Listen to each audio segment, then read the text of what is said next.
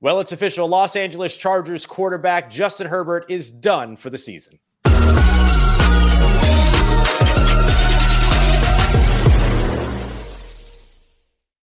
And here to break it all down is Daniel Wade at Dan Talk Sports on your favorite social media, co-host over at the Locked On Chargers podcast. I am Ross Jackson, your Locked On N F L expert. Dan, huge news for the Los Angeles Chargers, uh, kind of confirming the expectation now with the with the surgery on the broken finger. Uh, quarterback Justin Herbert done for the rest of the season. What does this mean for the Chargers moving forward? I think, honestly, Ross, I think it's kind of a blessing in disguise, assuming that Justin Herbert has nothing from this that's going to carry on for the rest of his career, right? It's right. Assuming that he can totally heal from this, I do think it's a good thing for this organization, because I think the absolute worst thing that could have happened is three games under five hundred. You trot your two hundred sixty-two million dollars quarterback back out there for meaningless games, which is something that Brandon Staley has already taken heat for, right? Playing his star players in a meaningless game like what happened last week, last year in week eighteen against the Broncos. Right. The season was already over with the loss to the Broncos. Falling to five and eight in the A F C was always going to be a death sentence. They basically had to run the table.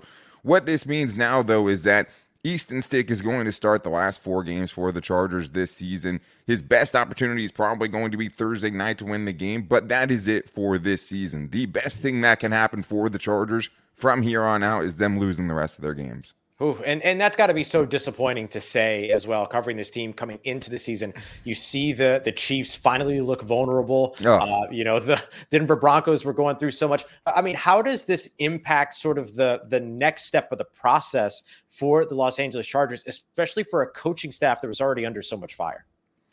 Yeah, I think what it is is it, it basically seals the fate of this Chargers coaching staff. I mean, I think as soon as Justin Herbert got hurt, even before that game ended, it basically was the final straw, because the coaching staff for this team had a very clear bar that they had to pass this season, which was after the playoff loss to the Jaguars last year that embarrassed the franchise.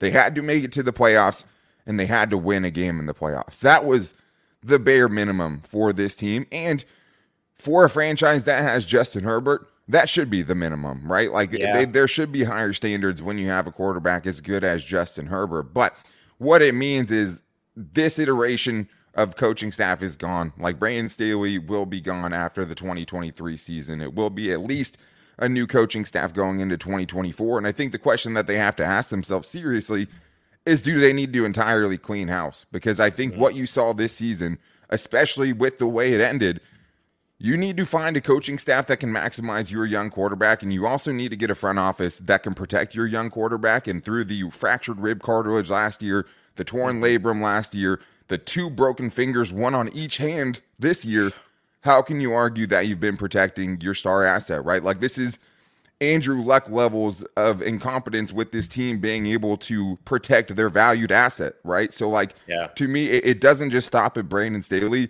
but this basically is the last nail in the coffin for this coaching staff. Yeah, quite the indictment on that coaching staff for sure. Uh, look, I know we don't know who's going to be available just yet in the coaching search, but amongst Chargers fans, amongst Chargers media, is there already sort of an apple of the eye, or is it kind of like a got to see who's available and, and and try to get the best candidate from there? Because it feels like if this job opens up, Dan, this is going to be the most desired job in the N F L.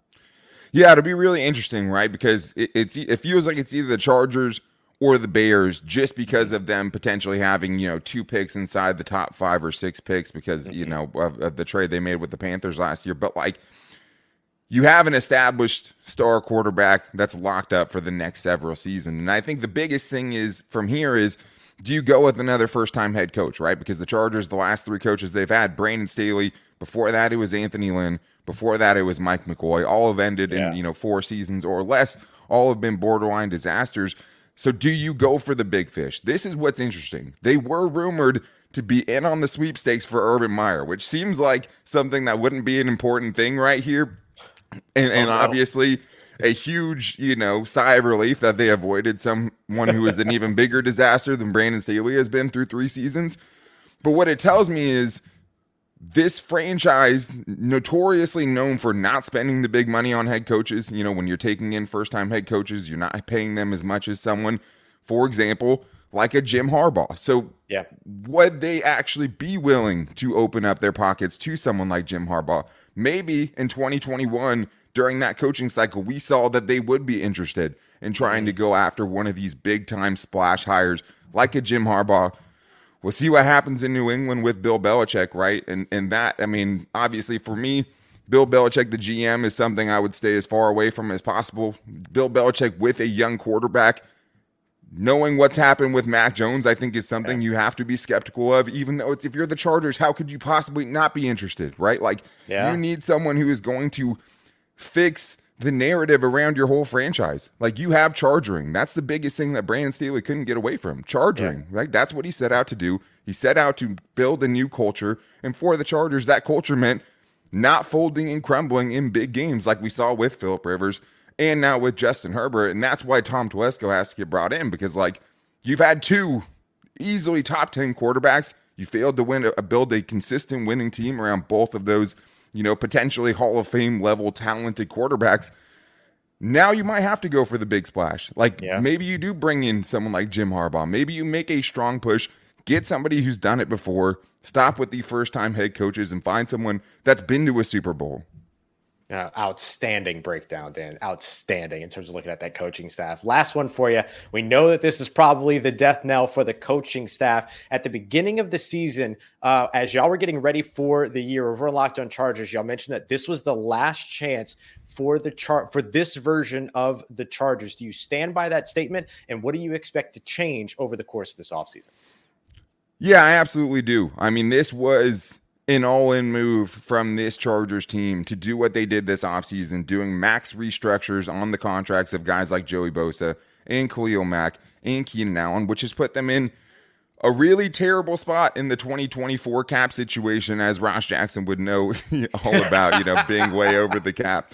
And I don't know if they have the guys to get around it the way the Saints have all of these years, but like, it was an all-in move to keep all these guys back. Like having this iteration of this team with Joey Bosa and Khalil Mack and Mike Williams and Keenan Allen, you're not going to see it again. Like there's just, I, I mean, I don't think there's any way they can make that work right now with the salary cap situation that they have in twenty twenty-four. So like this is the last version, you know, this is the last run for this group of, of these guys. Like, the nice thing is, is you have Justin Herbert, right? So you should yeah. never really have to totally rebuild. As long as you have that dude and you can make some smart moves around him, you should be able to stay competitive in the A F C. But like, as we've seen this season, they couldn't stay competitive even when they had all those guys. So I think that's what really kind of clouds the waters at this point, is just like, this wasn't enough. How do you, you know, think you're getting better by cutting potentially Joey Bosa? How are you better with seeing how Justin Herbert has struggled without his big weapons, without Mike Williams? But unfortunately, whether they want it or not, those decisions are coming down the pike.